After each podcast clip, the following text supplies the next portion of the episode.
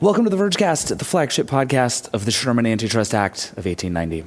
I'm your friend David Pierce, and I am currently in the hallway outside of Courtroom 10 at the E. Barrett Prettyman United States Courthouse in Washington, D.C. Inside Courtroom 10 is where US v. Google, one of the most important tech trials in the last 2 decades, and probably the biggest antitrust trial since the Microsoft trial in the late 90s, is currently going on. I'm here in the building today because Satya Nadella, the CEO of Microsoft, is taking the stand to talk about search engines, Bing, AI, Apple, ChatGPT, and who knows what else. There's a lot to talk to that guy about. This trial has been weird and complex and important, and today should be more of the same. And that, actually, is a big part of what we're going to talk about on the show today. Yes, there are tons of gadgets coming out and lots of news to cover, and we're going to get to all of that, don't you worry. But we also have 3 very different lawsuits happening that could all change the way the tech industry works. So we're going to talk about US v. Google and what we've learned so far about the future of search. We're also going to talk about the FTC's lawsuit against Amazon, which could be the next big tech trial. And we're going to talk about the trial of Sam Bankman-Fried, the former CEO of FTX, and for a long time the golden boy of the whole crypto world. And now he's on trial in New York. And in some ways, honestly, it feels like the whole crypto industry is on trial with him. So there's a lot to dig into there as well. All that is coming in just a sec, but the proceedings here are just about to start. And if there's one thing I've learned about the U.S. District Court these last few weeks, it's that they are sticklers for punctuality. That and they never seem to be able to get the screens in the courtroom to work. But I digress. Gotta run. This is The Vergecast. See you in a sec. Support for today's show comes from Deloitte. What does the future look like? By melting business acumen and innovative technology, Deloitte can help you build the future only you can imagine. They can help engineer solutions for your business reality today and your vision for tomorrow to get you to a world where you don't just dream it, you build it. See how you can engineer advantage with Deloitte at Deloitte.com/US/engineering advantage. You know how to book flights and hotels. All you're missing is a tool to help you plan that unbelievable travel experience. That's why you need Viator. Book guided tours, excursions, and more in one place. There are over 300,000 travel experiences to choose from, so you can find something for everyone. And Viator offers free cancellation and 24/7 customer support for worry-free travel. Download the Viator app now and use code Viator10 for 10% off your first booking in the app. Find travel experiences for you. Do more with Viator. Welcome back. All right, I'm home. Satya Nadella's testimony is over. He said some really wild stuff about why Bing can't compete with Google and why it's kind of Apple's fault. It was a lot, and I have a lot of thoughts. So actually, let's just start there today. Like I mentioned, we have 2 big antitrust trials in progress now. One at the very beginning of the process, which is the government's case against Amazon, and one very much in the middle, US versus Google. These 2 cases are very different in some ways, but I think they also have a lot in common. And the combination of them is going to tell us a lot about the future of the tech industry. So I called up The Verge's Adi Robertson and Makena Kelly to help me dig into the differences and similarities and where we go from here. Adi, hello. Hi. Makena, hello. Hi. So, okay, we have basically 2 big trials to talk about in like very different versions of the process. And I want to talk about the ways in which they are the same, but let's just sort of catch up on both of them first. And let's start with US v. Google, because I've been in the courtroom a bunch, and Adi and I have been talking about this nonstop for like 2 weeks, so it is like deep in my mind. Adi, where are we in this trial right now? Like, what's your sense? We've talked a bunch about kind of the stakes of the search engine and like what it means to be a default. We're now, what, 3 weeks in, almost 4 weeks in? Where do you feel like we are?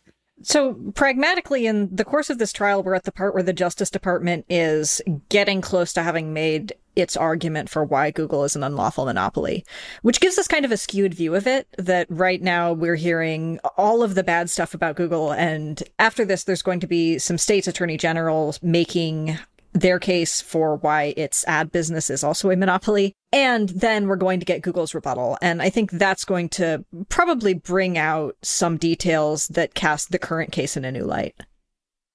Right. Yeah. I kind of don't care about the advertising part of this. Is that okay? Am I allowed to just not be interested in the advertising piece of this case? I get that it's relevant. I just cannot make myself care about it. I think, yeah. Well, in one sense, this is all about ads because ads is how search makes money. And ads is also, if you're going to treat this as there are consumers and they are harmed maybe through raised prices, this is where you get the prices. But it's a lot of it is, I think, less juicy. Yeah. And so to your point about the sort of side of it that we've seen so far, what's your sense of how much of a preview of Google's argument we've actually gotten? Because you're right that Google has spent most of its time responding to different allegations from the DOJ, and John Schmidtlein, Google's lead counsel, is like spectacularly good at his job and has done a very good job of like being mad at various people for lots of reasons. But Google's defense always seemed to be, you know, Google is very good and that's not illegal. And that's definitely been the case so far. Do you think there's going to be sort of a different turn once Google actually starts to take the stand here? It seems like what we're probably going to get is more people testifying in more detail about how Google is good. And the flip side of this is how Bing does the same things in Google's estimation as Google, but Bing is bad and therefore does not succeed. Yeah, Bing being bad is, like we've been saying, the crux of this entire case. It also seems like this is maybe when Google tries to poke holes in some of the more sort of embarrassing things that the Justice Department has brought up. What's your sense of how the DOJ's side of this is going? I was in court on Monday for Satya Nadella, and before they got to Satya, they spent a bunch of time on scheduling stuff, and it came up a couple of times that Google's stance on how the DOJ is doing is that the DOJ is taking a long time, not moving its case forward, and just sort of mucking around without actually proving its point. Of course, Google is going to say that loudly and on the record as many times as it can. But what's your sense now a few weeks in? Does it feel like the DOJ is doing a good job of making the case it's trying to make? Yeah, Google's case is sort of just that the DOJ is wasting a bunch of time throwing Google's dirty laundry out. Right. But it's also not necessarily clear to me that this case is not partly about Google's dirty laundry and that Judge Mehta is not interested in potentially embarrassing things that Google executives have said. But it's also, I think, it's often pretty hard to tell how judges are going to rule, and you should probably not read too much into them. And I don't think that Mehta has said a lot of incredibly pointed things. He's asked questions, but I think it's a little bit hard to tell. And there was a hot mic moment where he was talking about how frustrating this all is with another judge because it's so complicated and there's not DNA evidence. Oh, interesting. I didn't know that. That was not his words. That was the other judge, I believe. But it seems like he's a little bit frustrated with a lot of this case, but it's hard for me to tell how that translates into a ruling. Do you think that's because of the way the case is going or because of the actual sort of stakes of the case? Like, we've been talking from the beginning that it's not even necessarily super obvious what the boundaries of the fight are here. Everybody's kind of arguing these nebulous things that are good or bad, right? Yeah, you have to argue, okay, so if there's consumer harm, who are the consumers? What does harm mean? Is it enough to say that Google just isn't as good as it could be, even if it's the best thing on the market? Or is that unfair? And then there's been this whole sort of meta layer to the trial about how much can be fairly disclosed. And so there have been a lot of arguments about how much of any of this is vital to the DOJ's argument. And I think that has been its own source of frustration for a lot of people. Very much so. That got better. Hooray. That has gotten better. Makena, my first question for you, if I'm remembering this correctly, we've been waiting for this case for what feels like hundreds of thousands of years. What actually made this case happen? Like, how did we finally get to the point where we have like words on paper about what the FTC is mad about at Amazon? Yeah, so the investigation into Amazon on antitrust grounds has actually been going on since the Trump administration. The former FTC chair, Joe Simons, kicked it off. Of course, a lot happened in tech under the Trump administration as well. Cambridge Analytica, a bunch of other FTC stuff with that company. And so instead of pursuing the Amazon case, Simons kind of designated the FTC's very meager resources. They've gotten more in recent years towards like Facebook and Meta. But of course, in 2021, President Biden nominated Lina Khan to be the chair of the FTC. Lina Khan, of course, is famous for a somewhat viral legal paper on Amazon. The only one ever. Yeah, the only one ever, called The Amazon Antitrust Paradox. And in it, she kind of talks about basically how common American antitrust doctrine, the way that we've approached antitrust law for decades, doesn't really apply too well to big tech companies. So Khan gets into office, she's confirmed, and then she designates, more of the FTC's resources to that case. And so it's been, probably about 5 years that the company has been under investigation for anti-competitive behavior. The thing that strikes me about this case, and I want you to kind of lay out the basics of what the FTC actually thinks that Amazon is doing wrong. But one of the things that it strikes me, big picture, is that, like you said, Lina Khan knows better than most that it's very hard to bring an antitrust case against a company like Amazon, right? We talk a lot about how do you prove consumer harm. We typically, these things are like monopoly plus raise prices equals bad is like the legal framework for a lot of this stuff. And that's very hard to do when products get cheaper and when, in many cases, they're free, like Google search. What it seems like they tried very, very, very hard to do in this case is make a case about how Amazon has raised prices.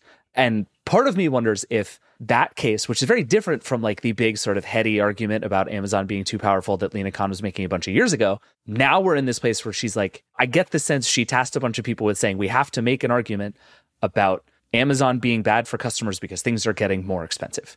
Is that a fair way to look at what's happening here?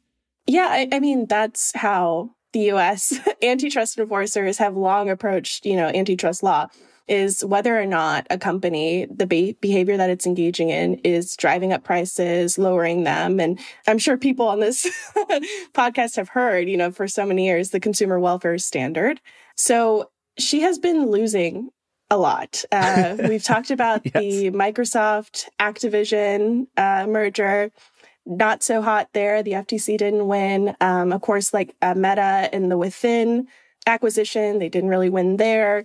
And so with a case so monumental, like this Amazon case, the FTC really needs to show that it can take these companies on. Because for the first, couple of years of her tenure, it hasn't quite been working out. And so trying to make those arguments, about whether Amazon is raising prices might just be the only winning argument that the FTC can find under current antitrust doctrine.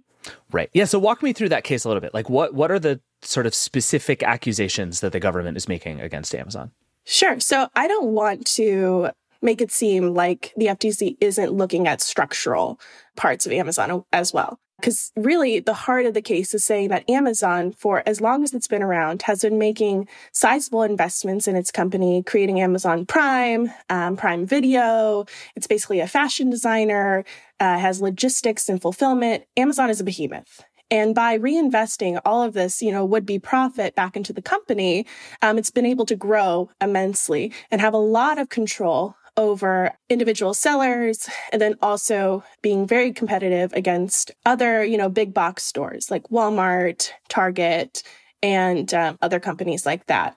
And so because of that structural, power that Amazon has created over decades, the FTC is making the argument that it has a lot of control over requesting, that some third-party sellers put their products on Amazon at a significantly lower price than they would on other platforms. Also requiring third-party sellers to buy ads on Amazon's, search when you go in to type a product in order for that product to even be seen, while Amazon is selling its own, Amazon Basics products, which are competitors. It has that control over the infrastructure in order to create a better system for its own products and services compared to those of its competitors, which, sounds a lot like the case Adi is talking about in a little bit. Yeah, I mean, that's the thing, right? That we're in this weird place where just the overarching question is like, are these companies too powerful? And it feels like the Amazon version of that cycle, at least the way the government describes it, is kind of unusually tight and succinct, where it's like, you can actually explain the whole cycle of how things get more expensive because of Amazon. I don't know whether that's true. Amazon obviously vociferously denies that it is responsible for prices going up all over the internet. But it's like the government sort of lays out this case where it's like, okay, Amazon forces sellers to use the fulfilled by Amazon things. Those fees are super high. And also Amazon prevents them from offering cheaper prices anywhere else because it has these mechanisms to figure out what you're pricing around the internet. And then they either like bury you in search results or they get rid of the buy box. I've like learned so much about how the Amazon website works through this case, which is really fascinating. But Amazon has all these little knobs it can turn to just wreck your business on Amazon if it feels like it. And so what you do is you raise all your other prices elsewhere in order to not run afoul of Amazon's increasingly expensive process. And that is like an actual case of consumer harm. Like, if that's true, that is the most like straightforward, this is bad for consumers antitrust argument against a tech company I feel like I've heard in a long time. Yeah, there were a lot of figures in the lawsuit that were redacted that I would have loved to see. Yes. Like the percentage of, you know, how many people subscribe to Prime, how many people over other websites order stuff through Amazon because of Prime. I think those figures would really, really say a lot and help us to drive that point home if we had them. But of course, we don't. Yeah, that complaint was very redacted. Like, there was one thing that kept coming up, this thing called Project Nessie, which you can tell is this like very exciting internal program at Amazon that does something. And every time it's about to reveal anything, there's just like two full lines redacted.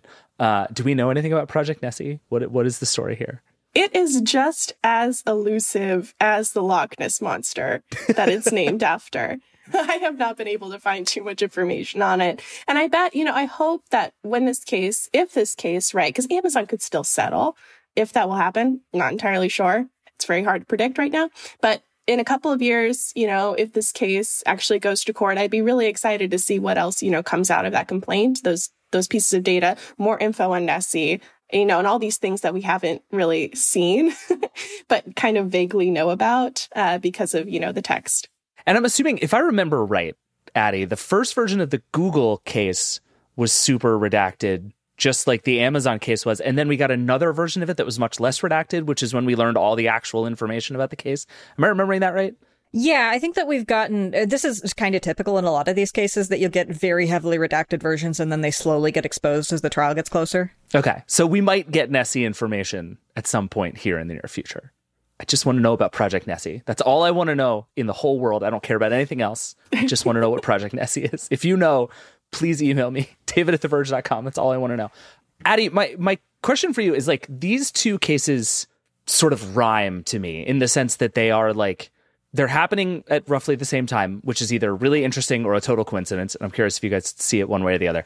But it also feels like if you sort of boil it all the way down, the question of like, is it illegal to be wildly successful feels like the question of both of these things. And where does being wildly successful and protecting all of that success tip into monopolistic practices? Like, do you see similarities between these two cases, Adi, or are they more different than I'm giving them credit for? It's definitely not a coincidence that this kind of aggressive enforcement is happening under the Biden administration, which has nominated people who are very strongly pro being antitrust watchdogs. So on that side, like, the big tech investigations have been going on for years. This is sort of just this finally coming to fruition. On the other hand, I actually think that there are some levels of difference in the case, at least the allegations, that Google's case so far, the trial has been all about, look, Google is legitimately good. There are downsides that we haven't gotten into the arguments for, like privacy, but Google really, it knows what you want. It uses its data to produce a product that's actually genuinely good. The Amazon case, at least from the parts that we've seen, the allegations are basically Amazon's terrible. Amazon forces prices up. It throws ads all over everything and forces sellers to buy them, which is part of the Google case too, but has not really come up as much yet.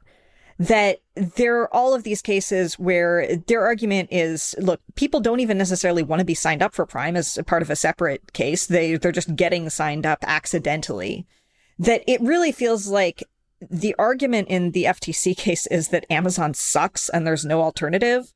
The DOJ case against Google, at least so far in court, has been Google's really good, but it's bad that no one else can be that good. Makena, is that your read too? Like, do you think the Amazon is bad case is part of this? I have gone back and forth on this because on the one hand, some of the things they're talking about, like it's super easy to buy stuff and you get things really fast is like, those are good things. And those are things people like, right? Like lots of people did sign up for Prime on purpose, and really fast shipping is one of the things that people really like about Amazon. I do think it's true that the Amazon shopping experience has been on a pretty fast decline for a pretty long time. And I wonder if now is the moment where it's like the case is Amazon used to be good and then got really big and has gotten worse for everyone involved, and there's nothing you can do about it. I mean, to be clear, people make that case about Google, too, all the time outside the court. Fair. Like, this isn't necessarily about the reality of the actual platforms right now, but it's sort of the cases that both sides are making. Yeah, I think that's totally fair. I think when it comes to similarities between the two, it really comes down to like the consumer experience and how that feels for the consumer. So when I buy cat food, right, I normally buy my cat food from Amazon. I have to wade through so many listings, and often it's not the same seller that I'm buying the same cat food from, and it's really confusing. It's a different price. Oftentimes it's like it sucks, but like my cat needs food and I know it's going to be here in 2 days because I have Prime, right? So, you know, you weigh the cons, you know, the benefits and the cons over that. And then also, you know, similarly with Google, it's using that service, using that search bar and how the company controls that search bar that plays a really key role in the case. Yeah, I'm very curious to see, especially in the Amazon case. It doesn't seem like in the Google case we're going to have the Google has gotten worse argument. It would be interesting if we did, but it just doesn't seem like we're going to get there. Google certainly is not going to argue that Google is a worse product than it once was, but it does seem like Amazon worked for a long time because it was good and now it's bad and there's nothing you can do about it. It's like, that's part of how you win this everything is getting worse and more expensive case. Like if you're Lina Khan, you kind of have to make that argument. Yeah. I think that's really the argument that the case looks at the most. And I mean, when you look at also, like, it comes down to, like, what does the FTC want as well? Now, Lina Khan has been very, like, tight-lipped about the exact remedies that they're looking for. But in the press release, it says, like, structural remedy. That is a breakup, right? What gets broken off, what goes where, who buys what, I'm not entirely sure. But it'll be interesting to see, you know, how that pans out over the next, you know, months and years. Yeah, Adi, do you have a theory? If you were going to break up Amazon, how would you? If you're Lina Khan and you have to figure out how to split up that company, what would you do? Well, the really cheap answer is that you split up Amazon. It's not always called Amazon Basics now, but the equivalent of Amazon's white label products. Right. It's many, many, many, many in-house brands that you don't realize are Amazon brands in many cases. Especially because there are specific antitrust allegations around that. There's the argument that they use all of their consumer data to see what's selling well and then they clone it. I don't know if that's necessarily where the FTC thinks it would be most useful to split up Amazon, but that's just the obvious cleavage point. Yeah, personally for me, I think the place where it'd be most beneficial for the case to break up Amazon would be the logistics and fulfillment side, because that really is what adds that additional competitiveness. Like we're saying, that knowing that the product is going to come in 2 days, right, to you. So instead of like Amazon having, you know, its own fulfillment services, having to operate with like a UPS or a FedEx more often than not, I think would really, if that's not the only thing that gets broken up, I imagine that would be a really intimate focus of the FTC as well. Yeah, and that would obviously be a huge, huge, huge blow to Amazon. I think realistically, you could get rid of the in-house brands and like a bunch of people at Amazon would be like, oh, shucks, and they'd all move on. If you split off the logistics side of Amazon, you have like fundamentally changed that company. Right. Which I suppose is, if you're the FTC, the goal. So I it'll be interesting to see how big that swing turns out to be. Last thing before I let you guys go, I have been trained over the years that if we're going to talk about tech antitrust, we have to argue about market size, because all they argue about is market size.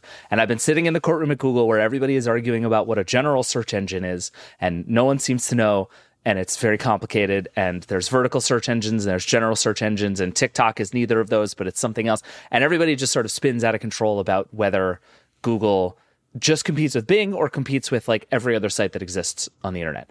Amazon, I feel like, is about to go through exactly the same thing, right? Amazon's case has been, we compete with every store on planet Earth, and we're actually like a pretty tiny minority of the retail market. The FTC is going to have to make a different and much harder case now, right?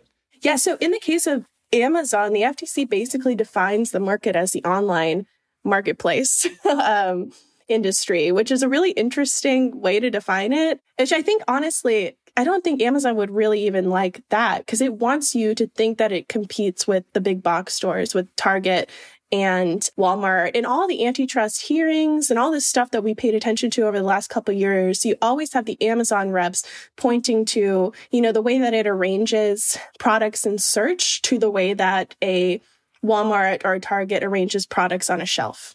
So in order to define it as an online marketplace, I don't think Amazon would be really happy with that. And I imagine they're going to challenge that in court. Just looking at like the way that it's defined, it really has to do with like online storefronts. And I imagine that will get kind of shaken out a bit more as time goes on. It seems kind of even more complicated because stores like Walmart have gotten more like Amazon. That right. If you go to walmart.com now, you can get a bunch of third-party storefront items. But even that, well, so this is where it gets really heady for me, right? Because I think like if Amazon has its way, the competition is everyone who sells anything in any way, anywhere in the world, right? I would argue that is a reach. But also if the FTC has its way, it's like companies that allow other companies to set up storefronts inside of your storefront on the internet, which is a much, much smaller thing that Amazon and to like a lesser extent Walmart, because Walmart will sell third-party stuff, but you can't really have a store on Walmart.com in the same way that you can kind of have your own store on Amazon.com. So it's like that teeny tiny thing is probably too small, because I don't know that like if you're a real person on the internet, you're not thinking like, oh, I'm going to go to the storefront on Amazon.com. You're just like shopping for things on Amazon. The answer seems to be, I mean, it's somewhere in the middle there, but it does feel like even where like if you go 60-40 on one side or the other, that's going to end up being really important in this case. Yeah, what are the competitors? Because the thing that I'm thinking of is Etsy, for example. Very small company in comparison. Like Shopify, sort of, but it's a slightly different thing. Alibaba. Alibaba's a good one, yeah. Instagram is setting up a bunch of like ways to buy products in like storefronts, which I guess are essentially people's accounts now. And then also like TikTok Shop, maybe. But that's like really, really new. So, you know, other than like, to think about like competitors, it's mostly, you know, these kind of smaller companies compared to like, I guess like Meta's stuff and like TikTok stuff, which is really still very nascent and not people. I'm not going to Instagram to buy things. And also then you add the whole distribution logistics chain that you mentioned too, that really none of these competitors have that it's fairly unique. None of the small like Meta and TikTok don't have that at this point. Right. The only company doing Amazon things is Amazon, which is, I suppose, a strength of the argument here, but also going to make it a challenge to figure out like who else are we arguing about here is going to be weird in this case. Whereas like at least Google has one real honest to God, like apples to apples competitor, which is why the Google trial has become so much about Bing, because like, why isn't Bing good is like a central question. But in a way you can't quite ask the same question about Walmart and get answers about Amazon. It's going to be very strange to see how we talk about this, because there just isn't any company out there remotely like Amazon anymore.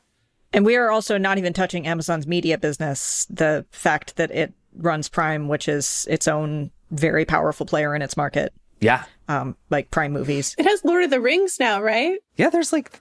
Although that show sucks, so I suspect that will not come up on anybody's side in this argument. Well, there's the MGM acquisition. Yeah, all these things to bolster Prime. Like, in a lot of ways, it does seem like, and this goes back to like, is this raising prices? Things like, is the ongoing push and existence of Prime good or bad for consumers is a big part of the question here. And Amazon has spent a long time being like, it's cheap, we keep giving you reasons to make it better. And the FTC is going to be like, no, actually what it's doing is like building ever higher walled gardens through which it can screw both sellers and customers. A solution to a problem it created, essentially. Yeah, right.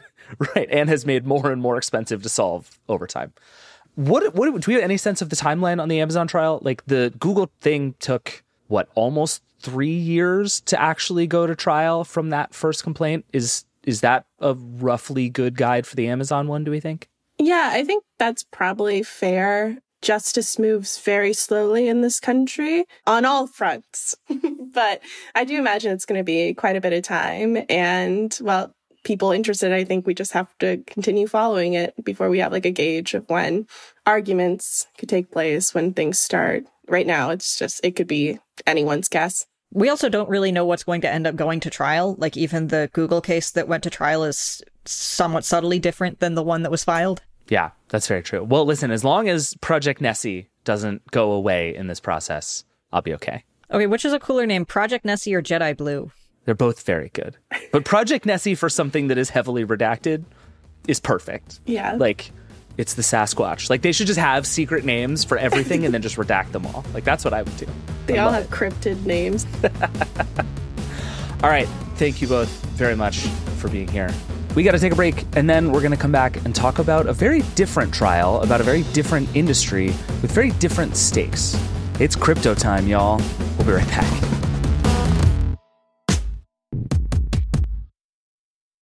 Support for this podcast comes from Constant Contact.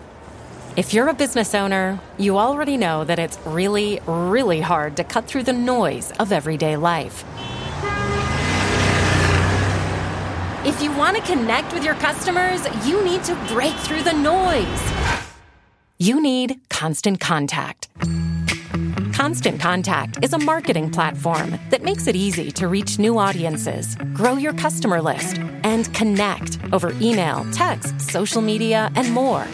Whether you're a marketing guru or just learning the ropes, Constant Contact offers writing assistance tools and automation features that make it simple to say the right thing at the right time.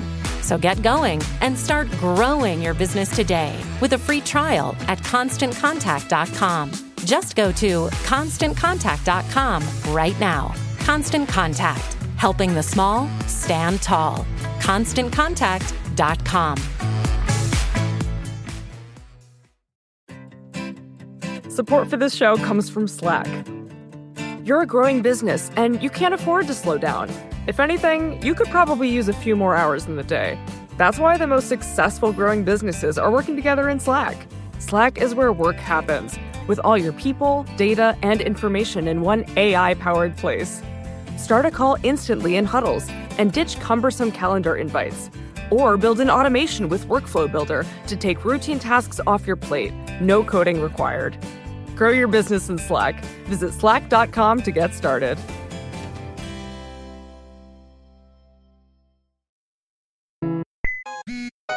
Welcome back. As you're hearing this on Wednesday, it's day 2 of the trial against Sam Bankman-Fried, who's better known as SBF and is also known as the former founder and CTO of FTX, which was for a while one of the hottest companies in crypto. It was huge. Now, of course, crypto has taken a dive, and so have SBF's fortunes.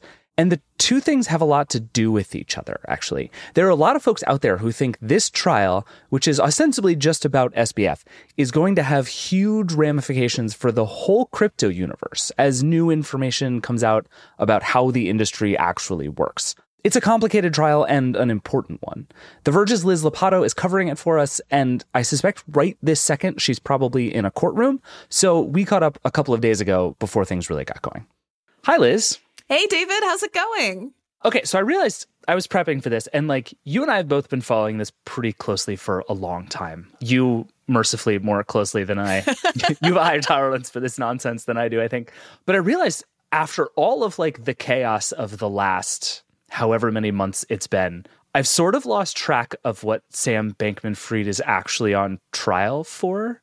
So in a weird way, let's just start at like absolute ground level here. I think there are a lot of layers and a lot of things to talk about, but like, what is this man actually being accused of and on trial for?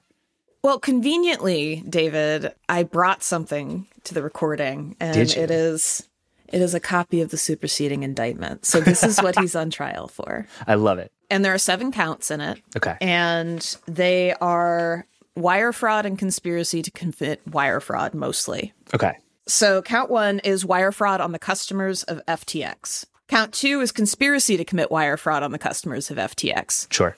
This is pretty straightforward. And I just want to pause here and talk about how you prove this, because this is part of what's exciting. Part of it for wire fraud, you have to show the bank transfer happened. That's boring. But then you have to prove that people were defrauded, that Sam Bankman-Fried knew he was lying to the customers of FTX. And so this is something where we might hear testimony from actual customers, you know, who are talking about what he told them.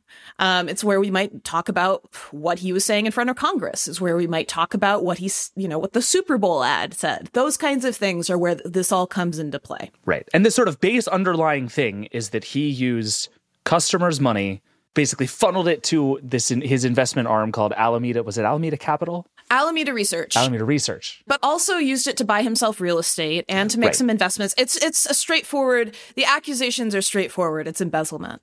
Yeah, it's very old-fashioned. See, this is why this is useful, because I feel like this is all... It all spins in so many directions about like the crypto industry and tax fraud and all this stuff. But ultimately, it is just like he used money that wasn't his to do things you're not allowed to do with money that isn't yours. It's like it's pretty simple. OK. All right. So that's the first two. What else we got? So we have count three, wire fraud on lenders to Alameda Research. So this is his crypto trading arm, and they had borrowed money. And now the allegation is that he defrauded the people he borrowed money from. And then count four is conspiracy to commit wire fraud. Again, this, you see where this is going. You want to do it and then you do it. Yeah. Uh-huh. Yeah. And then count five is conspiracy to commit securities fraud on investors of FTX. So that's different. And that's the one where we might see VC testimony. So the people who were investing were given bad information. Sam Bankman-Fried had reason to know it was bad information. That's the allegation, right? So you might see somebody step up on the stand and say, hey, this is what the documents that I got said. Here's what Sam said. And here's the due diligence we did. Here are our due diligence documents. And again, you have to prove that he knew what he was saying is wrong, because like being an idiot isn't illegal. Right. So that's count five.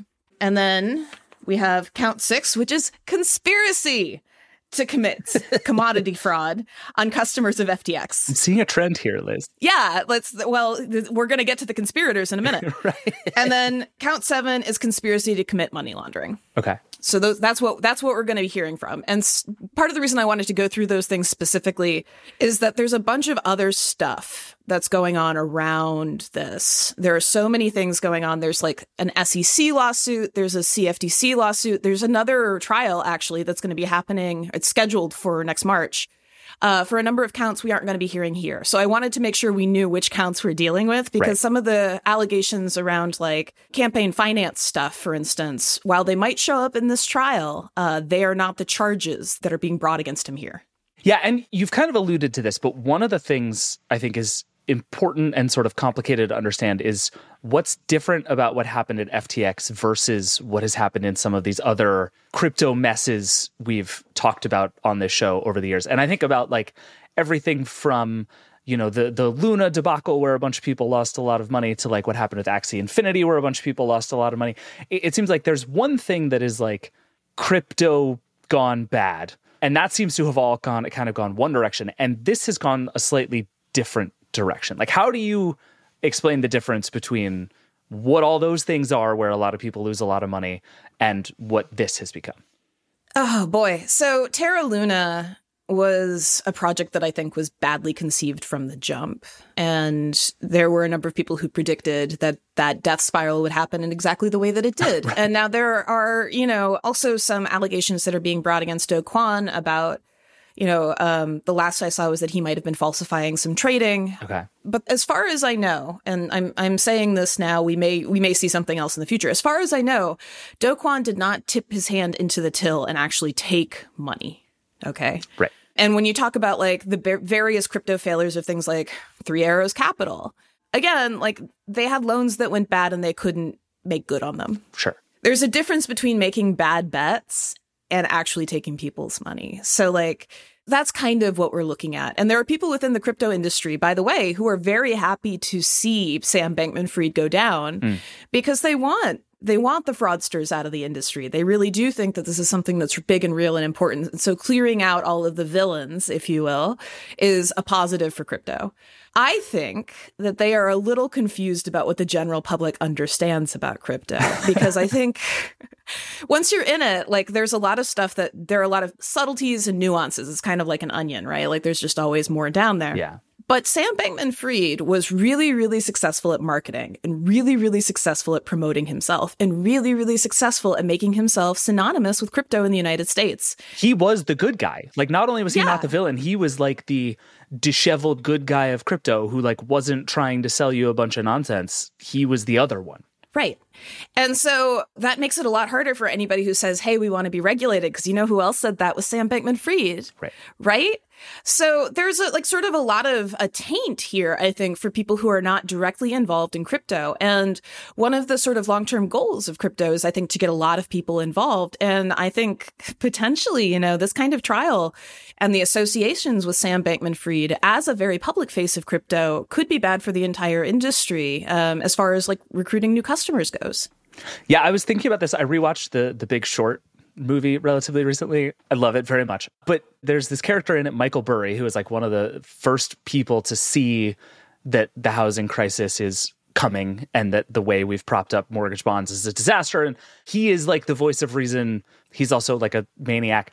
And I had this moment of reading about Sam Bankman-Fried in the run up to this trial, thinking he's both trying to be like the CEO of Goldman Sachs setting up these systems that are a disaster, and the Michael Burry saying this is all a mess and is all going to come crashing down. He like tried to do both of those things simultaneously and sort of play all sides depending on who he's in a room talking to, and did it really well for a surprisingly long period of time. He was like, this is the future. Also, we need to be regulated. Also, it might be nothing, but it's possibly everything. And like it worked until it didn't. Well, I have a couple thoughts about this. And then there's something that I've noticed when I explain crypto to people, which is I'll explain it to them and they'll say, oh, is that it? Is that all? And it's like, yeah, that's all. That is it. You know, and they think it must be much more complicated than it actually is. And there's a bunch of complicated math in there, you know, but conceptually, it's actually not that difficult to understand. And so as soon as you explain like an NFT to people, they're like, but I thought this was supposed to be sophisticated. And it's like, well, the math is sophisticated, the programming is sophisticated, but like the concept, pretty simple. And I think one of the things that people like Sam Bankman-Fried really benefit from is this assumption of technical complexity. And that if you think it sounds, you know, half-baked, maybe it's just that you don't understand it.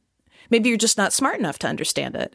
And Bankman-Fried's background as somebody who went to MIT, worked on Jane Street, you know, math whiz, makes it easy to sell something like that.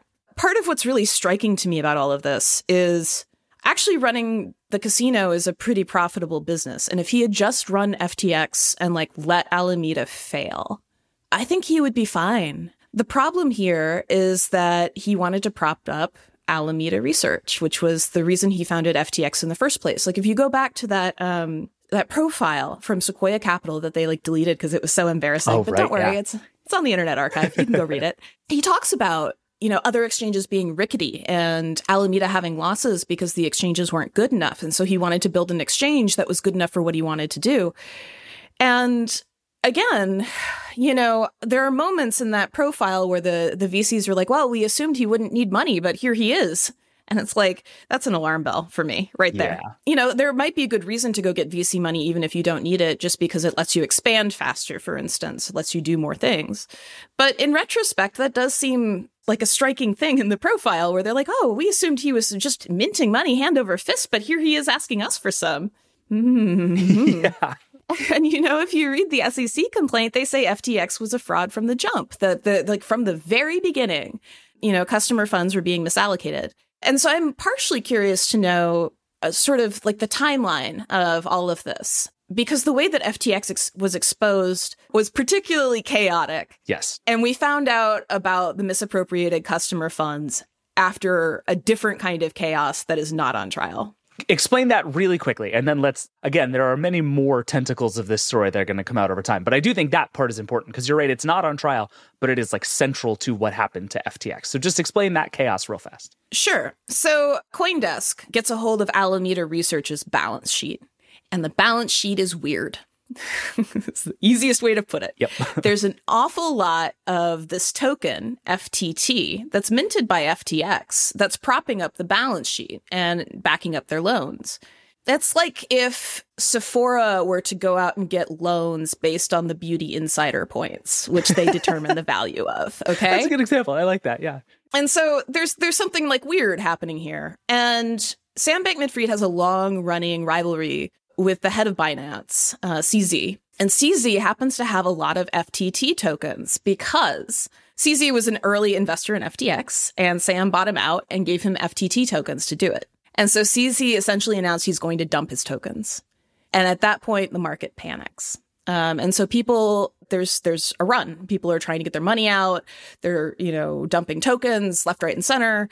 FTX is like, we're up for sale. Binance is like, oh, we'll buy you. And then Binance, like, after a day is like, just kidding, we're not buying this. And then after that, there's bankruptcy. And it's in this period of time, post-bankruptcy, that these details start to emerge that get weirder.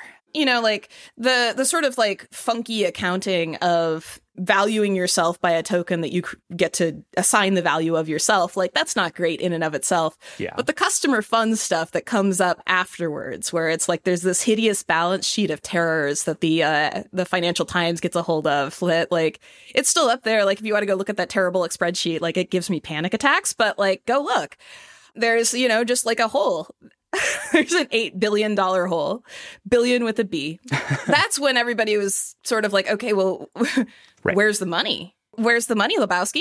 Well, and so this is where the FTX trial and this sort of relatively specific set of allegations against Sam Bankman-Fried becomes the trial about crypto, right? And you wrote a sort of run up to the trial, getting at a lot of this, that there is a sense in the industry that actually what's about to happen is a lot of evidence is going to be introduced and a lot of testimony is going to be given, not just about Sam, but about the crypto world. And this is both it seems like both a prosecution tactic and a defense tactic, is to basically make the whole crypto world look really, really, really, really bad.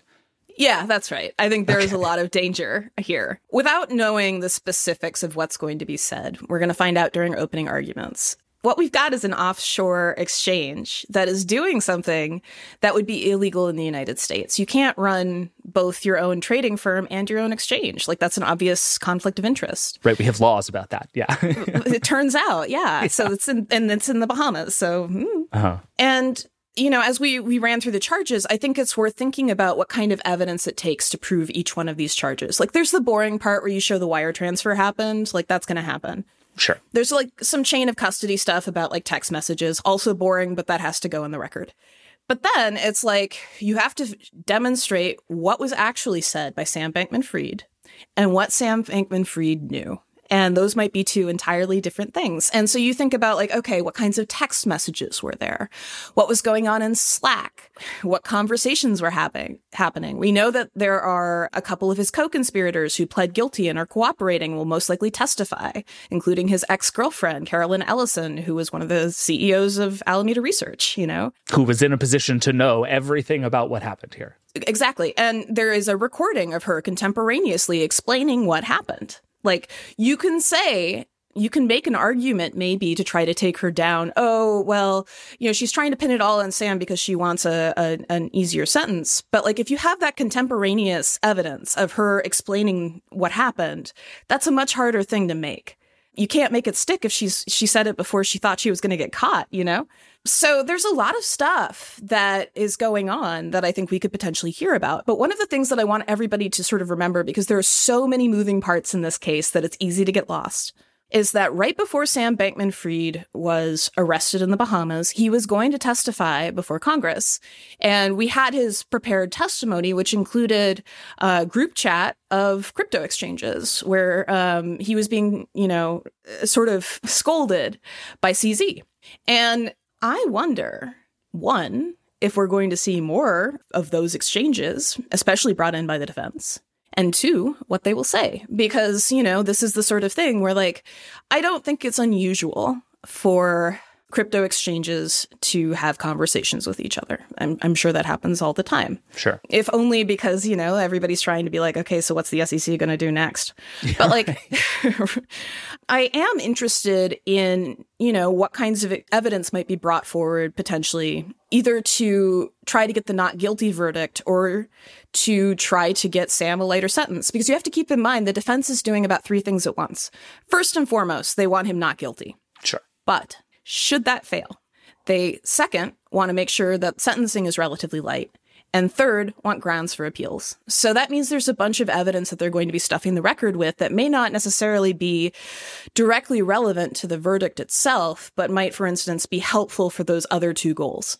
Okay. And it seems like if you're his defense, the only two moves I can think of are you either have to make the case that he didn't know what was going on. Like you said, that being an idiot is not illegal. And so they either have to make the he's just sort of a dumb figurehead case, or make the everybody in crypto is a con man, Sam's not worse than everybody else case. Is there a third version of the defense that you've heard about? Yeah. So one of the things that's sort of a joke in white collar crime is either you're too small to be responsible or you're too big to be responsible. And yeah, there you go. You know, I like that. You're too far down the food chain to be responsible for the crime, or you're so high up the food chain you had no idea it happened. Right. He's like, I'm hobnobbing with Democratic hopefuls. How could I possibly have known what was going on? That's right. Yeah. So I expect that we're going to get the he was too far up the food chain to know the specifics of what happened. But I also think that based on the reporting I've seen, there's going to be an advice of counsel defense. He's basically going to say that he's going to throw his lawyers under the bus. He's going to say, the lawyers told me that this was the best way to do things, so I did it their way. I don't know how much water that's going to hold. I'm very curious about what kind of evidence you might present in order to make that defense, particularly because there seems to be a lot, just like a mountain of evidence here in terms of like chats and recordings and press, moments in the press, all of these things, just a mountain of stuff that he said. So I'm very curious about what could possibly be brought forward in order to show that he was acting at the advice of counsel, that he was doing what his lawyers told him to do and it wasn't his fault. Just from a trial perspective itself, how do you think this is going to compare to, say, the Elizabeth Holmes trial, which you also covered very closely? That one was just like a nonstop spectacle, right? There were people cosplaying as Elizabeth Holmes outside of the courthouse. Do you think this one's going to be sort of a show in the same way?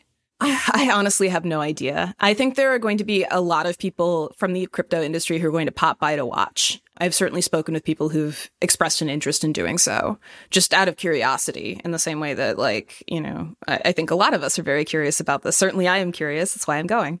One of the things that I'm interested in is, with a lot of the sort of crypto bankruptcy proceedings, there are investors who show up. And so I'm curious if we're going to see people who are FTX customers who are going to show up to see what happens. And, the other thing that's worth keeping in mind here is we've been talking about the sort of boring financial side of all of this, but there is this salacious human element that I am now going to talk about, because I think that's one of the things that people are really interested in. Questions about recreational drug use. A lot of the people within FTX were dating each other. I mean, Caroline Ellison is Sam Bankman-Fried's ex-girlfriend, and someone who is likely to testify and who has already pled guilty is his childhood friend from math camp. There's some operatic stuff going on. So I think that there's I don't know if we're going to see necessarily people showing up dressed as Sam Bankman-Fried or in FTX gear, although we might, who knows. But I do think that there is a very, very high likelihood of real fireworks, because if you think about David, you've worked at a startup too. If you think about what people are like when you're working at startups, especially because you're working these long hours and everybody's in their 20s and you don't know what you're doing. Yep. It's just the case. There are shenanigans, and these are shenanigans that are now going to be in the courtroom. And so you can imagine, in an attempt to discredit a witness, you might bring up some dumb stuff they did in the office. Yeah. Or in an effort to discredit the defendant, you might bring up a lot of their own personal shenanigans. And I think you're right that there are a lot of shenanigans we know about, because especially since the man went on house arrest, he had the most public house arrest of all time, and just happily told anyone who asked about all the shenanigans going on at FTX. And yeah, I have a feeling there is a lot more to come. How long is this trial supposed to be? It's scheduled for about 5 weeks. It may run a little longer or a little shorter, but I will be in New York City for all of October and the first couple of weeks in November. I'm actually turning 40 while I'm there. Ah, happy almost birthday. Thank you. Tell Sam that he owes you. This is how I'm celebrating. Yeah, it feels very fitting for you, as actually it's how to celebrate your birthday. This feels right. But yeah, I think that there's a lot to come, and I really can't wait to find out what kind of evidence I'm going to see, because, there's a lot of stuff that as a reporter I just love being in other people's business. I'm a huge gossip. Like, that's just the truth of the matter. Like, I was that before I was a reporter. I grew up in a small town. Gossip was a contact sport. Like, this is like a game I love. And the government can get a hold of so much more juicy info than I can. Like, I would love to see the due diligence that Sequoia did. Like, I would love it. I never get to see that stuff. So this is the kind of thing that I'm really hyped for. It is a really underrated thing. I had this experience being in the courtroom for US v. Google for a couple of the sort of bigger named people. The people who, A, never meet with reporters most of the time. Sam Bankman-Fried is sort of unusual in that he loved talking to reporters. But most of the time, these people either never tell the truth or never meet with reporters in general. But just watching them sit there and it's like, oh, they have to tell the truth now and they have to say it out loud. And I get to just sit here and listen to it. It's the best. It rules. Sometimes it's very boring and procedural and it takes a long time, but eventually they have to answer the question and it's kind of great. All right. Well, we're going to check in a bunch over the course of this trial. Like you said, it's long. I suspect if I had to guess, I would say it's going to kind of ebb and flow. There's going to be a lot of really wonky talk about how money moves around, but then we're going to get a lot of shenanigans. And we're going to check in on both of those things. I'll tell you what, David, because I don't know how many of our listeners are aware of like the sort of the reporting that goes on, but because there's a limited amount of people that just a limited physical number of bodies that can fit in that courtroom. I'm usually like for something like this, I'm going to be standing outside at like an unholy hour in the morning. And so if there are shenanigans, I have some time where I'm doing nothing, standing on the streets of New York City. And so, yes, I will be calling in. You'll get to hear the cell phone report. This is what I like to hear. All right. Thanks, Liz. We'll talk again soon. All right. Bye, David. All right. We got to take one more break, and then we're going to get to the Vergecast hotline. We'll be right back.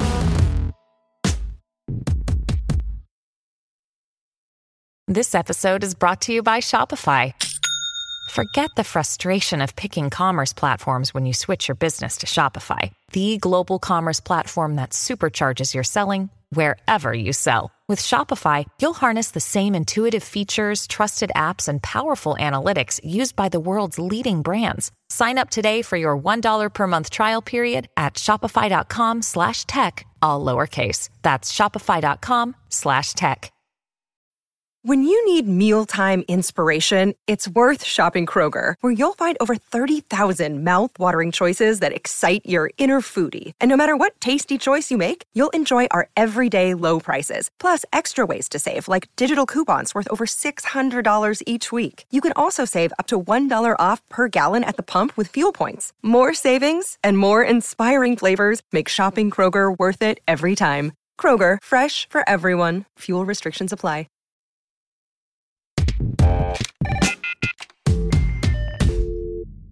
Welcome back. Let's answer a question from the Vergecast hotline, as we do on this show every week. As a reminder, the hotline number is 866-VERGE11. Call and ask us all of your best tech questions. No question too big, no question too weird. The weirder, the better, if I'm being honest with you. We've gotten some amazing questions recently. Thank you for all of your most bonkers thoughts about all things technology. Oh, and if you don't want to call or can't, you can always email us, vergecast@theverge.com. That works just as well. Today's question comes from Zach. Hi, this is Zach. I'm in Milwaukee, Wisconsin. My daughter is a voracious reader, very proud dad. That also means she just goes through tons of library books. Basically, anytime we go to a bookstore, she's picking up something. I kind of don't know where to go as far as an electronic reader. This feels like a really natural holiday gift, but do I just go for the iPad because it's got the most access to apps, especially things like Hoopla, things that work with the local library system? I don't want to really get super locked into an ecosystem. But on the other hand, like if you go with the e-ink, it's not going to use for anything else. It's just going to be for reading, but then it doesn't have access to those library apps. And we're kind of back to square one, spending, $10 to $15 for every single book, especially books you will read once. I don't know what the correct answer is. So light up the Cran signal and get me the best information you've got. Thanks. Bye. Ask and you shall receive. We lit up the Cran signal. Alex Cranz is here. Hi, Alex. Hi. Oh, my God. This is a great question. Right? There are so many layers to this question in ways that I find so very interesting. So let me just try and lay the land for you here and see if you think about this the way that I do. Okay.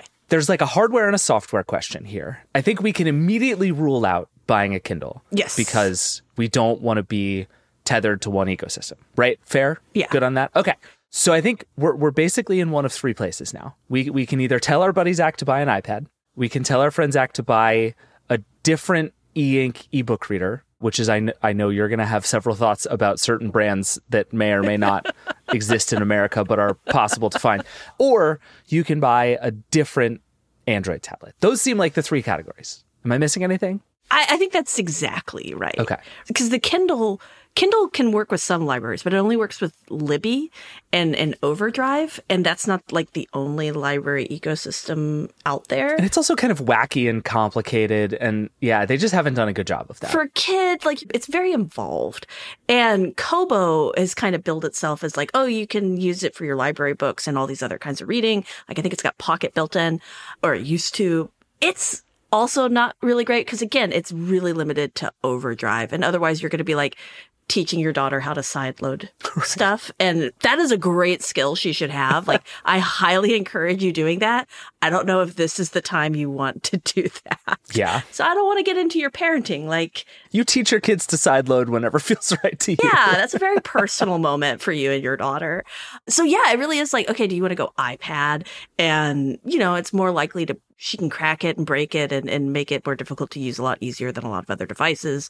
But it is very, very flexible. But also, like, you could catch her playing Roblox on it or watching YouTube. Like, there's a lot of things that can happen there. Or you can go with something like probably the best brand, and I've mentioned it a bunch of times on the show, and David already knows what I'm going to say, which is Boox. B-O-O-X, we should say. Yeah. B-O-O-X. And they're probably the best at like Android e-ink tablets. I'm a little hesitant to say go that route just because she is a child and like it can be a little complicated. And so you will probably still have to teach her the side loading situation, but also a whole bunch of other things. And like if you want your daughter to be really, really understanding of how technology works, the Boox is the best way to go.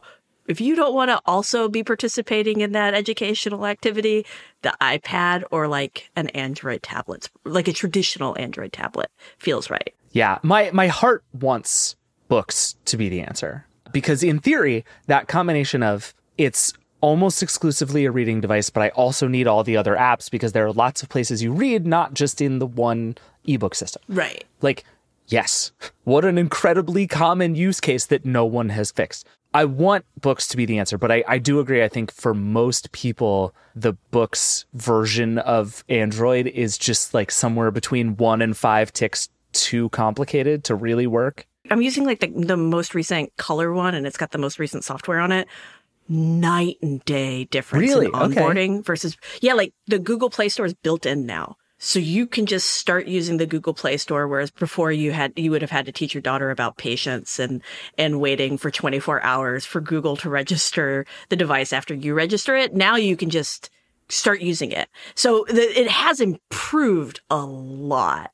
And there's some pretty affordable ones. There, you know, there's some, I think like the Poke 3 is like $150 maybe. It's a little more affordable. I definitely would look into it and have a serious conversation with yourself on how much you are willing to troubleshoot things, because I think it's still going to require it. Even with a software update, there's still going to be more hand-holding than with an iPad, but it's probably going to get you closer to that experience you're looking for. So yeah, it just depends on like how often you want to have to answer tech questions for your daughter. Fair. Can I throw one wrench in here that I am not 100% sure I think is a good idea, but I think might be a good idea, which is one of Amazon's tablets. My hesitation with all tablets, whether they run Android or iOS, is that they have all the apps, that's true, but buying stuff on those devices is a gigantic pain in the ass. Because of the way that Google and Apple run those platforms, you can't buy Kindle Boox in the Kindle app. You know where you can buy Kindle Boox in the Kindle app and buy other things in other apps is on the Fire tablets. And those tablets aren't like amazing hardware, but like the Fire HD Plus 8-inch has a decent screen. It's pretty rough and tumble. You're not really going to break it if you beat it up. They make a kid's version that's even more rugged, and it's $70. Like, I cannot explain enough how much more expensive every other tablet is. This one is not a great tablet, but if truly all you want is a reading device, this feels like it might be enough. It might be. I think you'd have to double check on what apps will work with it, because it's still like Amazon's thing and they want you to buy their books. Right. They won't necessarily, like, they might make it difficult. I don't know the state of like the Libby app on a Fire tablet or the Hoopla or whatever. So you probably would need to do just a touch of research there, because I haven't used one in a little bit. It's definitely significantly more open than the Kindle, but significantly less open than like full Android. You're still getting Amazon spin on Android. That's definitely true. Yeah. But if it's got the apps, it's probably like the most affordable and like easiest to use of it. It just requires like quadruple checking that the app is available for it. Also, it's like $100 and easy to return. Right. So if you get it and it doesn't work, return it, buy books, buy an iPad, and you'll be happy. Yeah. I will say, I think we're probably aligned on this one that like, if money is no object and you're not worried about like breaking the thing, the iPad mini is the correct answer, right? It is like objectively the best device of all these devices. Yeah, I try to switch between my e-reader and my iPad mini a lot. And I'll oftentimes will find my iPad mini just does more stuff. So I use it more. But I love having my e-reader. I love being able to read it outside. I love it for just focus. And I think for a kid, that might actually be a good thing in some cases, right? Like, they got to focus on the reading and not just go off on a tear being like, I wonder, like when you read a chapter in a book and you're like, oh, that's interesting. And you immediately go Google it on your iPad. That's easy. On your e-reader, you have to wait and do it later. And that's kind of nice, because then you just keep reading. Right. Yeah. It's either a feature or a bug, depending on how you look at it. And I think that has a lot to do with it. So I think we're aligned on that. I would say, if you're feeling ambitious, Zach, buy a Boox device. See how it feels. My sense would be it will immediately be obvious to you if it's more and more work than you want, right? Yeah. Like, you're going to take the thing out of the box, turn it on, and immediately just be like, nope. Or you're going to be like, oh, this solves all my problems, right? It will not be unclear, I wouldn't think. It will not be unclear. You're going to know really, really quickly. And generally speaking, the new operating system, the new version they've rolled out has been really, really good. They're very good about like getting the latest version of Android on things. You just can't use 70% of Android because it's not meant for a black and white tablet. So like, you can watch YouTube on it. Don't. It's a specific kind of torture trying to watch YouTube on a device like that. So my other question for you is, where do you buy your ebooks? I realized in prepping for this that I accidentally just became sort of Amazon exclusive. Like, a million years ago, I loved the Kindle and had a bunch of Kindle books. And now that's where all my books are. So I have kept buying Kindle books. And like, am I here to tell you that the Calibre app exists and does a really good job of stripping DRM from your Kindle books so that you can use them on other devices? No, that's not what I'm here to tell you. It's true. And the app is free and open source, and it strips DRM from all your ebooks so you can use them on other devices. But that's not the point. My question for you is, where do you get your ebooks if not from Amazon? I originally started with Nook, and then I found Calibre and made the switch to Amazon and took my whole Nook library with me, which was really, really nice. And then I was at Amazon for a while, and then I was like, I feel weird being in this one ecosystem. So I switched back to Nook and brought all my books back via Calibre. And so now I'm usually like, I tend to go Nook, but I've got a couple of like, there's ebooks.com, there's a couple of other ones, and I'll kind of look around because sometimes the selection is different. And honestly, Amazon has a ton of books. It's gotten so big with self-publishing that a lot of like self-published books, somebody will say, oh, you got to read this, it's really good. It's only available at Amazon, which is super frustrating. And also sometimes I'll just buy it directly from the publisher, and the author gets more money that way. So that's, if you really are supporting an author, buying it directly from their publisher if available, best way to buy the books. Yeah. And you can usually, if you know what you want to buy, if you just Google the title and ebook, you can pretty quickly find that publisher website usually and get the book that way. That's a good trick. What I wish existed, like bookshop.org, which is this amazing website for buying physical books from like actual bookstores that are better citizens of the publishing world than your Amazons. I love that website, and I wish something like it existed for ebooks. It feels like ebooks.com is like kind of that, but not quite. Ebooks.com is kind of doing that. Libro FM does that, but it's almost exclusively audiobooks. I spend like $15 a month there, and it gives me one book credit, and that's nice. And I know I'm supporting an author, and I'm supporting my local bookstore. Like, feels great. You can also find your local bookstores. A lot of them actually will have partnerships with booksellers online and be like, oh yeah, you can go here and buy any ebook from us at this. They often will have garbage websites, but if you want to support your local bookstore, that's the way to do it. It just unfortunately requires more work than logging into Amazon. The only thing I would add to your list of websites, which is very good, and I just am going to go sign up for Libro FM right now, is there's this website called BookBub, BookBub.com, and its whole thing is just spectacular deals on ebooks from around the internet. And so it's like not a place to go if you're like, I want to read this specific brand new book. But if you're just like, I like spy novels, let me know when I can get a spy novel for $1.99 as an ebook. They send emails, and it has become my most quickly clicked email every week because it's just nonstop ebook deals. And it's great. And I use it all the time. So highly recommend. I'm doing that as soon as we're done with this podcast. I think we've helped, right? This feels, Zach, let us know what you end up doing. I think your instincts are good. And if you buy a book and you love it, it will warm Alex's heart. So let us know. It will. It will. Alex, thank you. Appreciate it as always. Always. All right, that's it for The Vergecast today. Thanks to everybody who came on the show today, and thank you, as always, for listening. As ever, there is lots more from everything we talked about at TheVerge.com. We're covering all of these trials pretty closely, so we'll put some links in the show notes, but also we're posting all over TheVerge.com as everything happens, so keep an eye on the website. Also, if you have thoughts, questions, feelings, or tips on how to improve my handwriting because I'm not allowed to have electronics in the courtroom, you can always email us at vergecast@theverge.com, or keep calling the hotline, 866-VERGE11. We love hearing from you. Send us all your thoughts and questions and ideas for what we should do on the show. We do at least one hotline question every week, so please keep them coming. This show is produced by Andrew Marino and Liam James. Brooke Minters is our editorial director of audio. The Vergecast is Verge production and part of the Vox Media Podcast Network. Nilay, Alex, and I will be back on Friday to talk about the Pixel event, the Sphere in Vegas, the sad fate of the $17,000 Apple Watch, and all of the rest of this week's tech news. We'll see you then. Rock and roll.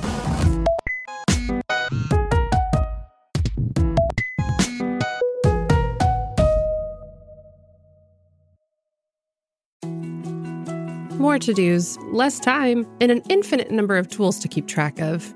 Sometimes doing business has never felt harder, but you don't need a miracle to hit your goals. You can just use HubSpot, because their all-in-one customer platform can make growing your business infinitely easier. Imagine this: high-quality leads, fast closing deals, wildly happy customers, and more benchmark-breaking quarters. It's not a miracle, it's HubSpot. Visit HubSpot.com to get started today.